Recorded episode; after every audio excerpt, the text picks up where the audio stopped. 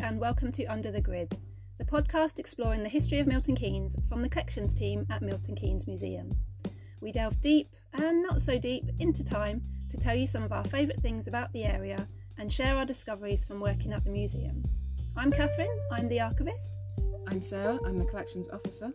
And I'm Tabitha, I'm the archaeology curator and collections conservator. This episode, we are without Sarah. We've uh, let her go off on annual leave, haven't we? Into the world. Mm, Yeah, I don't know why we gave her permission for that. but we haven't been left to our own devices. We have guests this week.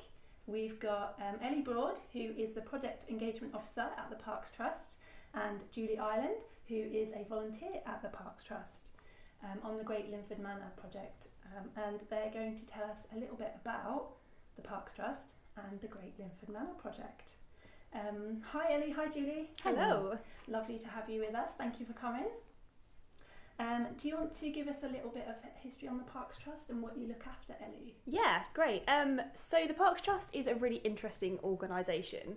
Um, lots of people in Milton Keynes have probably heard of it because of walking through your local park or your local woodland, um, but there's still lots of people who haven't heard of it, and that's because it works a little bit differently to how most places in the UK operate. Um, so the Parks Trust is an independent charity, um, and we're self-financing, which means that we make our own money. Um, and this comes from um, a portfolio of different properties that are all around the UK. Um, and we have a very talented team of property people who look after those for us and get income. Um, and that pays for all of the activities that we get to do around the park. So, looking after the parkland, uh, the heritage sites, which I'll talk a little bit about today. Um, it pays for our staff, um, it pays for looking after everything, basically. Um, and it's a really good model, it works really well. Um, and as a, and a- as a result, uh, we have really high quality parklands, um, which everybody in Milton Keynes can benefit from. Um, we have had the Green Flag Award for our parks many, many times, um, Fantastic. which is a great measure of having you know clean, tidy, well looked after parks. Um, the Parks Trust was formed in 1992, um, so it's actually our 30th birthday year, which is Oh, quite exciting. uh, so yeah, it's a really great time to be a part of the Parks Trust, um, and it's a really great time for us because we're just coming to the end of our Great Linford Manor Park project, um, which Julie and I will talk a little bit about today. Um, but that's just one of many heritage sites that we actually look after across our estate. We have uh, a 6,000 acres of land across the city, uh, which is a really huge amount when you think about it. Um, and that includes so many different heritage sites. So some listeners might have heard of Bancroft Roman Villa. Um, so that was discovered in 1971 um, and excavated over 15 years. And nowadays you can go and look at the Roman Villa. Um, you sort of the base of it is preserved, so you can have a walk around and imagine you're a Roman if you want to. Um, we've got the Great Linford brick kilns. Um, these were built in the 1800s um, and they were used for baking local clay into bricks, which were then taken along the canal to places all around the country. Um, we have the ruins of St Peter's Church, um, parts of which date to the 12th century. And we've got loads and loads of moated sites, deserted medieval villages, earthworks, motte and bailey castles. So when people say Milton Keynes doesn't have any history, they're quite wrong, really. I just need to come to see you and you'll tell me all about yeah. Um, but we're here today to talk a little bit more about Great Linford Manor Park. So should we kick that off? Yeah, that would be great. Julie's going to talk a little bit about the history. So we were kind of wondering things like when was the manor built and what was there before and all that kind of stuff. Can you tell us about that? I can. Um, well, if you come to the Manor Park, and please do, it's beautiful. Um, the oldest building on the site, which isn't actually part of the park, is the church. Um, it's a very lovely church and will have overlooked the comings and goings for many centuries. Um, it could have been there in Saxon times, it's certainly been there since the 12th century. It's worth a visit inside. There are memorials to the families who have lived and, and died here. Um, the written history of the manor dates back to the Domesday Survey, so William the Conqueror, um, who parcelled out land to his followers. And so we have some history of, of Great Linford going back then. We have a little history of um, who bought the manor.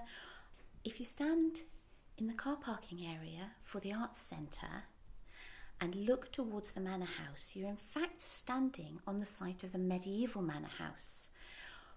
In 1980, archaeologists were able to uncover the foundations and give some idea of what the medieval manor house looked like.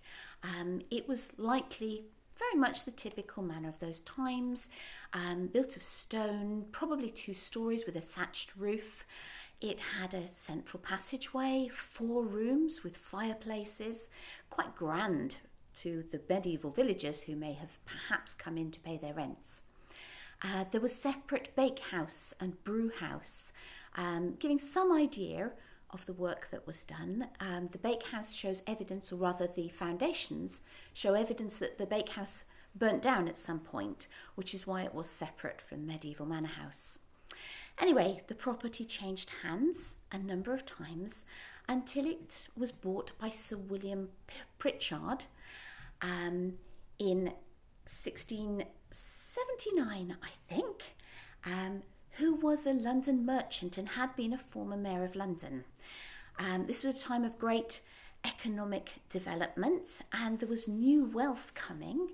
And these newly wealthy wanted to buy a country pile um, to enjoy their time away from the poor air of the city, but to show off to their friends. However, the medieval manor house didn't quite fit that description too well. The land was great. The house was probably getting a bit tatty by that point. It had been added to, bits knocked down, but it was no longer the fashionable building that the newly rich would like to bring their friends to. So, in fact, he knocked down the medieval manor house and actually a number of surrounding houses, little cottages, um, and built a new manor on a site a little lower down. This is the manor house you see now, and in fact, it would have been fairly modest in its time, not perhaps even as grand as the rectory nearby. Over time, of course, this house was then added to, refronted, wings added, um, and it became the house that it is today. I mentioned there the rectory. The rectory is also not a part of the park itself, it's in private hands. But its previous owner in times past is a fascinating character whom I refer to as the Reverend Doctor, Richard Napier, who came to serve as rector of St Andrews in 1590, but wasn't terribly fond of rectoring. In fact, it is recorded that he had something like a panic attack in the pulpit and thereafter decided to call in some younger friends to do that part of the ministry whilst he did the things that he was best at, which included medicine actually doctoring of his parishioners, but not just those who were local, but far and wide. Great Linford became known throughout this area because of the Reverend Dr. Richard Napier. He kept copious notes of all his patients. Some of them were the poor locally who paid a penny or two. Some of them came from London or perhaps sent specimens from London. And we have this lovely visual image of carriages galloping up Watling Street with a page holding a flask of urine at arm's length. and this is quite possible. Um, medicine at the time was based on the theory of the four humours and that an imbalance in one of those humours was the cause of your problems. Those humours being black bile, yellow bile, blood, and phlegm. The children love this. and of course, treatment included bloodletting, leeches, purges, lotions, and potions that concentrated on ridding the body of those excess humours. Um, however, his practice was quite interesting because he was also an astrologer and he took a detailed note of when the symptoms first started and created an astrological chart to note the state of the heavens at the exact moment. He would also employ alchemy and the occult, as well as prayer and exorcism. He had the ability to consult with the angels, Gabriel and Raphael, and these are all in his notes. Those notes were not perhaps, not surprisingly, not valued in his time, Um, and they were donated many years later to the um, Bodleian Museum in Oxford, where they resided again for many years. But recently they've been taken out, dusted off, and are currently being transcribed by um, Cambridge University and give a fascinating insight into the medicine of the Jacobean period. Our Reverend Dr. Richard Napier um, had to skirt the um, possible accusation of witchcraft. Um, he clearly was pious enough to avoid that. We were still burning witches at that time. But he predicted the date of his own demise. He apparently died on his knees praying, with knees horny from much praying, and was buried in the church in 1634 or 35, I cannot remember which. um, and so he's a fascinating character. He sounds incredibly ahead of his time. Like he had a real holistic view of health. He was, and some of his medicines included, for the rich, of course, included gold, which is currently used in clinics for rheumatism. So he was very much ahead of his time. Um, his holistic approach included counsel to the sick person. I believe the angels just, his consultation with the angels just asked whether or not the sick person would live or die. And then he would perhaps know how to gear his treatments or his counsel.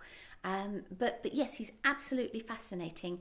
And anybody that would like to know more can look up the Casebooks project online. You will see that Doctor's handwriting has been appalling for centuries. Um, it's very, very difficult to read, and because it's it, there are astrological charts amongst the writing. Um, but we do get an idea of some of his patients, some of his prescriptions. Um, the most notable one that we love to talk about at the park is what we call pigeon slippers. yes, indeed, indeed. A pigeon was a, a, bird of evil, but you could harness its power. And so, one of his prescriptions to a young woman who was suffering from fits and other discomforts was to take a pigeon, cut it in half, and bind it to the soles of the feet to draw out the ill humour. Um, it is delightful to tell this to the children, and they love it. That's wild. It's not very good grip either. I don't believe you were to walk on them. I believe you were to sit there looking one um, until the ill humour was, was drawn from your body. but pigeon. Oh wow. Yes, totally fascinating. Pigeon shoes. Pigeon shoes. Pigeon slippers. Pigeon slippers. Yes. You wouldn't get that yeah. nowadays, would you? No. Thank goodness. Yeah. So anyway, um, somewhat later, Sir William Pritchard um, also built the almshouses on the site at Great Linford. A very interesting situation for them, right in view of his home, his new fashionable home, and where he would walk past them on his way to the church. They weren't put to one side, they were actually almost a central feature, and they are very lovely. Um, there is a central schoolhouse that is three stories, and there are six single story, single room almshouses, three on each side. And he left a bequest that would pay for a schoolmaster and also pay for the poor to have at least a very modest income. So those who were deemed worthy to have an almshouse were certainly very, very fortunate. The rooms are quite small, they're actually quite cold. Um, they were provided with a fireplace and cupboards. Um, and these almshouses we haven't really been able to see much of in recent years, but Ellie will certainly tell you more about plans for the future. Lady Sarah Pritchard, the widow of Sir William Pritchard, left in her will £6 per annum to provide the six alms men or almswomen um, at Christmas a gown and breeches for a man or a gown and petticoat for a woman. And from 1803, the almspeople were to receive a shilling and sixpence a week instead at Christmas in lieu of clothing. It wasn't a great deal, but I'm sure it made such a difference in their lives. I believe that um, Sarah Pritchard also ordered beds for the almshouses um, when she saw the state of, of whatever they were sleeping on at that time. She ordered beds with canopies, presumably to keep the spiders and the dirt out. So after Lady Sarah died, um, the Pritchards didn't have any children of their own. So the Great Linford estate passed to uh, Sir William Pritchard's nephew, who was an Uthwat. It's a slightly unusual surname. Nobody's really quite sure how to pronounce it. Uthwat, Uthwat. We've heard Uthwaite, all sorts of different pronunciations Right, and yeah. spellings in the records. Um, and this family then held the estate for a really long time, up until the 1970s, when the very last Uthwat um, kind of sold up the manor. Um, they're quite an interesting family, although their historic records are few and far between. Um, there seems to be a bit of a gap in records relating to the parkland and the gardens. Um, the main thing that's missing is any kind of maps or plans for what was created um, Which when would have been very useful for you. which would have been very useful, as I will come on to. Um, but we can see in the landscape some traces of what the Uthwat family did. Um, so the manor itself is privately owned nowadays, um, but in the gardens there are remains of a formal garden that was put in um, probably in the 17th century or very early 18th century. Um, at a time when kind of formal gardens was all the all the rage. That's what you, you would do if you had the money. You would make something like a parterre. It's kind of similar to what they have at Versailles. So sunken gardens, very neat lawns, topiary, that kind of thing. Um, so the traces of that are still in the behind the walls of the manor garden. Um, but a little bit later, the fashion changed um, in garden design, and people moved towards slightly more rustic um, design. So you have people like Capability Brown, who some people might have heard of. Um, he's responsible for the landscape at Stowe. Um, so people like him came along and they were trying to turn everything back into nature, basically. Um, so very different from the landscape that the manor might have had originally. Um, and it's traces of this kind of landscape that are still found across the park. So if you were to walk down to where the ponds are, kind of in the middle of the park, these were probably created at that time. So we think that they were um, kind of a Georgian creation from what was originally a stream that ran down from the high street out out of the park and into the River Ouse eventually. Um, it might have been that they were made into fish ponds at some point in the medieval period, but we don't really know because, like I mentioned, there's not very many records. Um, but yeah, at some point under the Uthwats, we don't know who in particular either, um, they were created into these ponds. Um, Great Linford's quite special because um, it's built on a limestone kind of outcrop, where the rest of Milton Keynes has got clay bedrock. Um, so what happens at Great Linford is you get lots of uh, natural springs p- popping out of the bedrock.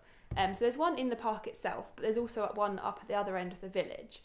Um, and these these kind of pop water out of the ground, um, and that's what the Uthwat family used to create these water gardens that we've got in the park now. So what happens is the water comes out of the bedrock um, and it goes into this round pond that's right in front of the almshouses. Um, and from there it flows into the second pond, which we call the canal pond, um, because it's now next to the canal. And then we think there might have been a third pond, um, which was taken out when the canal came, um, but we're not 100% sure about that again, because no records. Um, and then there's a fourth pond on the other side of the canal, um, which is where the water kind of ends up, and then it trickles down a grand cascade and then goes out into the River Ouse eventually. So it's all very dramatic. Um, and it was kind of all the rage to have these water gardens in your landscape if you could afford it. Um, I think there's a really great example at Fountains Abbey up north, if anyone ever has been up there.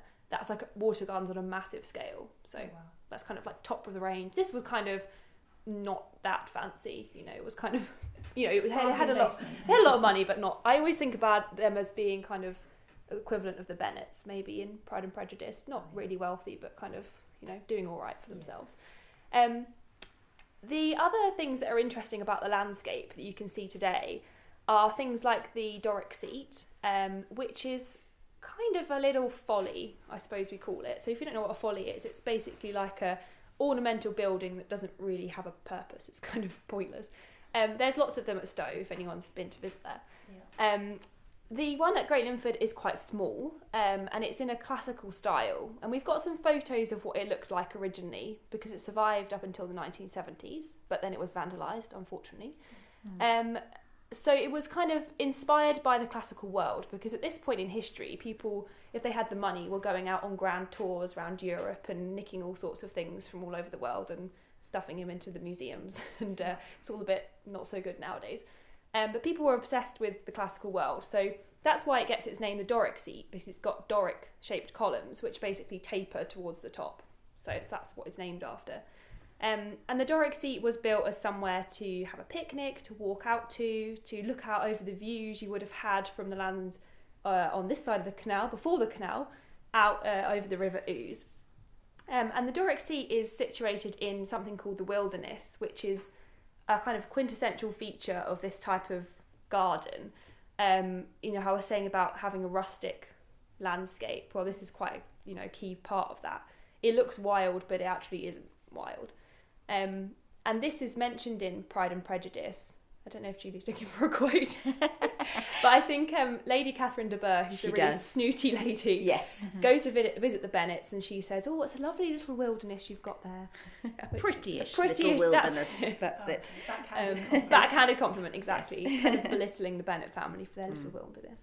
Um, but the one at Great Linford is lovely. It's got lots of nice meandering paths through it now, which visitors can go and enjoy. So it's a lovely place to be. Um, I've spoken a bit about how um, the canal is now in the middle of the park.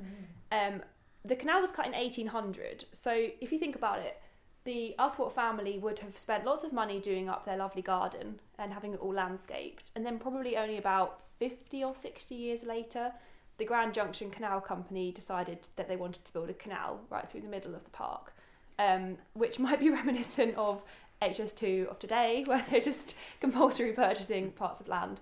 Yeah. Um, it's all a bit controversial. Um, this happened under the kind of uh, rule of Frances Uthwart, um, who had married into the Uthwart family. She used to be called Frances Chester, and she actually grew up at Chicheley Hall, which is just outside Milton Keynes. Oh, yeah. Um, so she married Henry Uthwart um, in 1757. Um, and they lived together quite happily for a few years, but unfortunately, Henry died of tuberculosis um, not long afterwards. So Frances spent a lot of time at Great Linford Manor on her own. Um, but being a woman, this is where I get a bit feminist, being a woman at the time, um, she wasn't really trusted to be in charge of the estate. So a series of male trustees were appointed to kind of keep things in check. Um, and one of these guys was called Sir Roger Newdigate, and he had collieries, so coal factories, workshops up in um, Warwickshire. So when the Grand Junction Canal Company came to Frances and said, "Can we cut the canal through your garden?" Well, I think Sir Roger Newdigate was probably like, "That's a great idea, Frances. Definitely do that," because Yeah. obviously he'd make lots of money shipping coal to and fro. Um, so poor Frances kind of had her hands tied um, and had to agree to this happening. Um, but waiting in the wings uh, was a guy called Henry Uthwart Andrews. Um, he was the next to inherit, and he was rubbing his hands together with excitement about the prospect of inheriting Great Linford Manor. Was he her son? He No, is- he was. He's, he's quite a distant cousin. It seems quite often um, the estate was not inherited by a direct line um, son. Again, sadly, uh, Frances and her husband had had no children, no living children that we know of, and so Frances was there as a widow, getting older. As the canal company started um, making their offers for the land, and um, she had great difficulty saying no to anything because her hands were so tied. Probably with a lot of pressure, wasn't it? Yeah, lots of pressure. So um, Henry was obviously devastated at the idea of the canal cutting through his inheritance. Um, so he campaigned quite fiercely against the canal. Um, and I think he's, he's quoted as saying something like, Would any gentleman like this nuisance on his land or in view of it? Or something like that. That's right. Um, yes, yes. There's a little notebook in the archive in Aylesbury where he kept copies of his correspondence.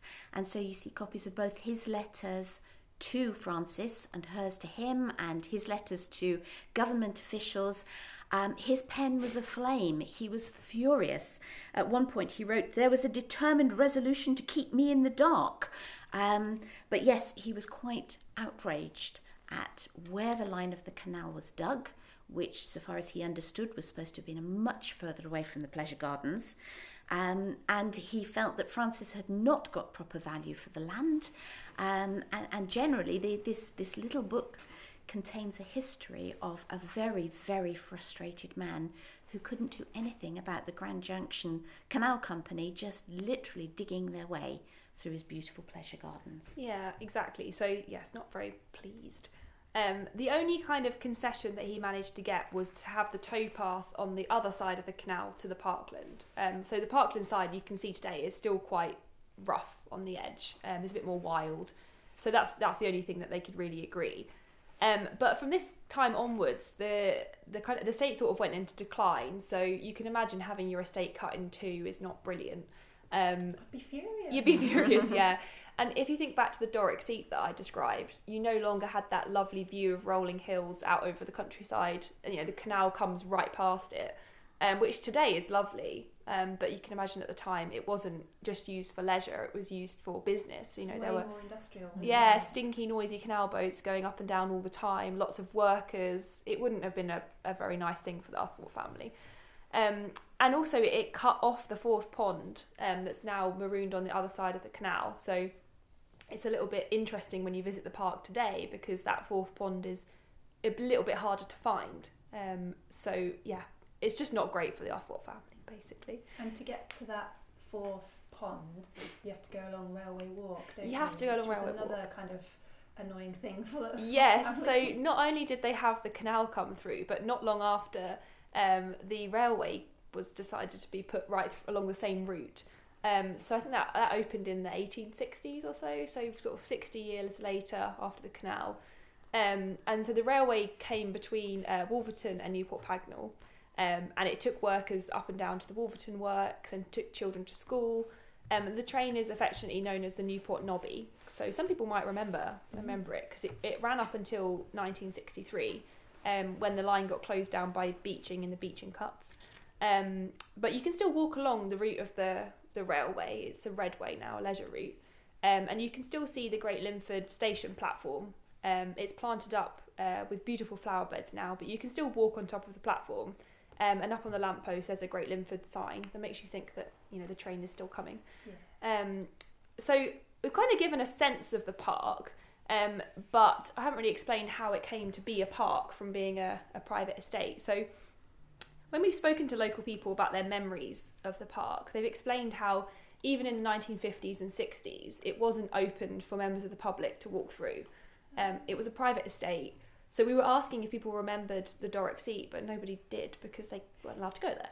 Um, you could walk through to go to church on a Sunday um, and for special days, but other than that, it was still owned by Arthwart family or their tenants who lived there in the early 20th century. So could you only get to the church from the park? From So you, you have, you'd have to go to the church through the high street or from across the fields where the Parklands estate is now.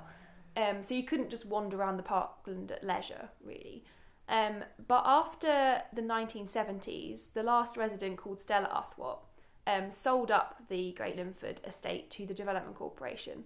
Um, and from there, it then became public parkland. Um, so the Development Corporation did a number of interventions to make the park kind of accessible for visitors. So they laid down some paths and they put some signage in.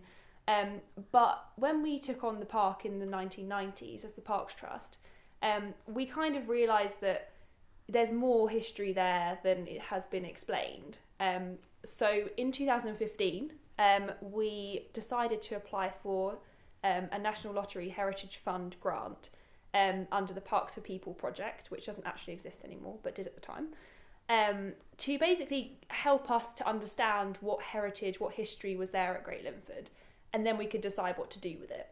Um, because people did remember a few things about it, and we knew that there was, you know, the remnants of a Georgian landscape there, but it was trying to understand how we can make it relevant to people of Milton Keynes nowadays. Um, so we did lots of historic research. We employed lots of consultants to help us understand what was there. Um, and then in 2017, we were um, given permission to actually start doing things in the park because they believed that our project had had legs um, and that it would be a great thing for local people. Um, so since 2017, we have been doing lots and lots of work at Great Linford Manor Park. Um, we started off, uh, well, there's, set, there's different layers to the project. So fundamentally, what we wanted to do was restore the historic features that still survive. So, a big focus of the project has been the the water garden ponds. Now, some people who are listening might remember going there, you know, two, three years ago, um, and the ponds were completely enclosed by really, really tall trees, um, which you know it was had its own charm, but in reality, those trees had been self-seeded in the walls of the Georgian ponds, which I described earlier, and they were having the problem of uh, kind of eroding away the walls. They were dropping their leaves into the water and their sticks and things like that. And the result was that the water was getting all kind of sludged up and it was really stinky in the summer, and there was nothing really living or thriving in the water. Um, and if we left things the way they were, the ponds wouldn't be ponds anymore. They would have got completely silted up, and all that lovely Georgian history would can be completely forgotten. So we had to act. Um, so it was a little bit controversial at first because the very first thing we had to do on the project was to remove some trees. Now, people don't like it when we take out trees. it's a bit controversial, like I say. Um, but, you know, it's better to have few really, really good quality trees than lots of bad quality trees in the wrong places. Um, And they're not short on trees at another park. they're not they? short trees. We're very, very lucky with trees in Milton Keynes. Um, so we had to remove the, the larger trees um, to kind of reveal the what, what was remaining of the Georgian walls. Um, but we actually identified one really lovely tree, um, which we tree spaded to a different area of the park. So it was a big machine that came in and kind of scoop the tree out of the ground and put it somewhere else, and it's thriving. So we're very happy with that. Um, so once the trees were out, we could then drain the ponds and then dredge out 250 years worth of rubbish that was in the bottom of them, um, which we then spread on the banks either side of the ponds. Um, and this over time has regenerated and is now grassed over, so you can't tell that it's there. It was quite a clever place to hide it, a plain sight. Um, and then that enabled the stonemasons to build up the walls. So they've left the Georgian era stone at the bottom and they've just built exactly the same limestone kind of from midway up. Um, and as the stone ages, it will weather and it will all look the same, so you won't be able to tell, which is really nice. Um, we have also improved the flow of the water system. So earlier I was explaining how the water comes out of the spring and goes through the ponds in succession. Well, that wasn't really working anymore. Um, the Development Corporation in the 1970s did a few interventions to try and make that work, but they didn't do a brilliant job, to be honest, um, and it wasn't working anymore. So we had a hydrologist kind of overhaul the whole system, and now the water flows beautifully out of the spring. It goes into a little basin, um, which it then overflows into the first pond, down the cascade into the second, and then it cleverly goes underneath the canal through a culvert and comes out in the fourth pond on the other side, and then it goes down the big cascade and out into the river. So everything is working as it should, even given the drought that we've just had. So we're very happy about that. um, I was talking about the Doric seat as well. So that's up in the wilderness area, which is now benefiting from some lovely new paths which have been put in. Um, but the Doric seat itself, it was vandalised in the 70s and was basically just ruins. There was nothing really there. So in 2019, some archaeologists from Cotswold Archaeology came along and investigated how much of it was sort of remaining underneath the soil. Um, and they helped us to work out what the foundation area would be, um, which helped us to then build up to what it is today, which is kind of a reinterpretation of what was there originally. So we've built up the foundations to kind of knee height so that visitors can sit on the wall. Um, and then on the front, we've had uh, two bespoke columns made by um, a local metal worker, um, which kind of are kind of skeletal outline of what the columns would have looked like. Um, so it's kind of an illusion of what the building would be. Um, but we have to be careful because things like this, they are in a public parkland. Um, so we don't want, you know, it to become a shelter for antisocial behaviour, that kind of thing. So I think it achieves what it's meant to, but it doesn't have to be an enclosed space. Which yeah, is it gives you the idea of what used to be there. that's it, yeah, and you can spot it from the canal, which is really lovely. Um, we have also been just generally making the park more accessible and putting in different interventions for children. So rather than having a brightly coloured uh, adventure playground, which the friends group didn't want us to do, um, we listened to their suggestions um, and we worked with local children to create a series of play sculptures through the park, which interpret different parts of the history. So we've got some horseshoes, um, which people can climb on, which are inspired by the workhorses that pulled along the canal boats.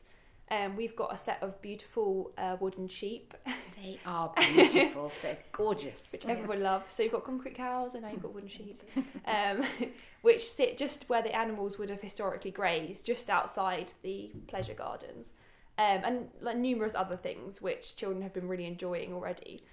Um, so we're kind of coming to the end of the project now, um, which is a bit sad for me because I've worked on it my whole time I've been at the trust. Is there anything still to do? There's a few things still to do. So um, just this week we've been carving in um, a couple of verses of poetry around the Spring Head, which were written by Mark Neal, who's the Milton Keynes Poet Laureate.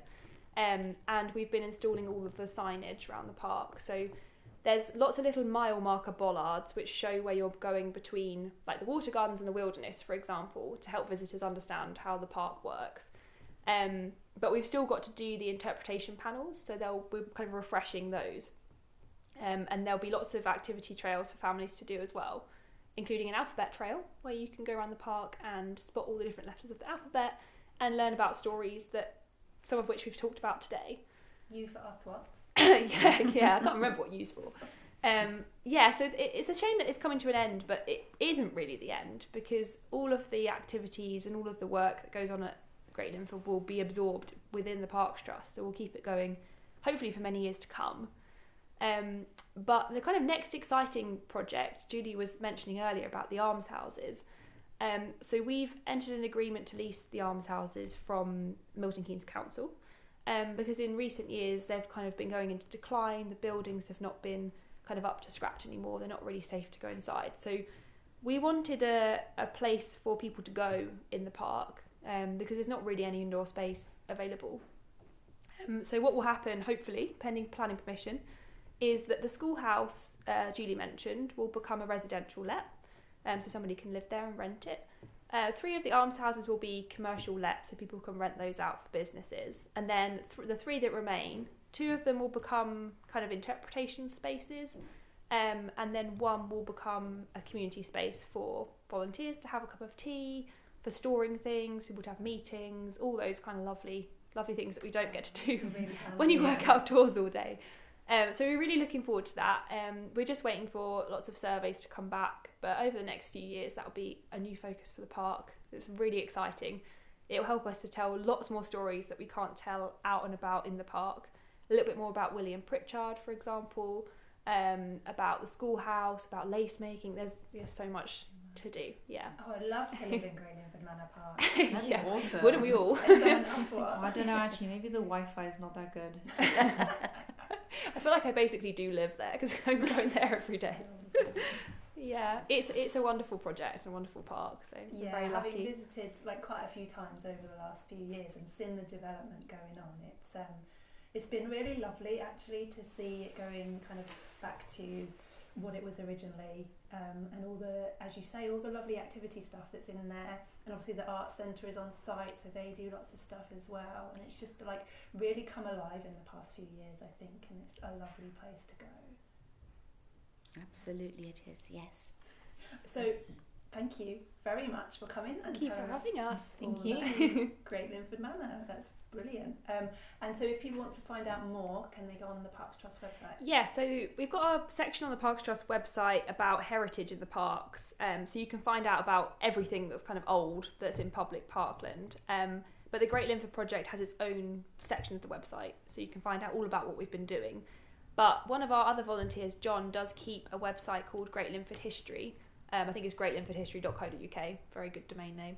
Um, and that has everything you could possibly want to know about the park and the village. Um, so definitely have a look at that. Okay, we'll link to that in our uh, show notes. Brilliant. Uh, thanks very much, ladies. Thank Thank you. you. Bye.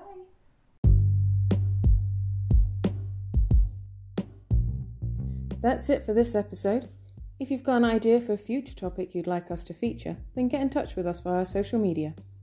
We're at MK Museum on Twitter and Facebook, and at Milton Keynes Museum on Instagram.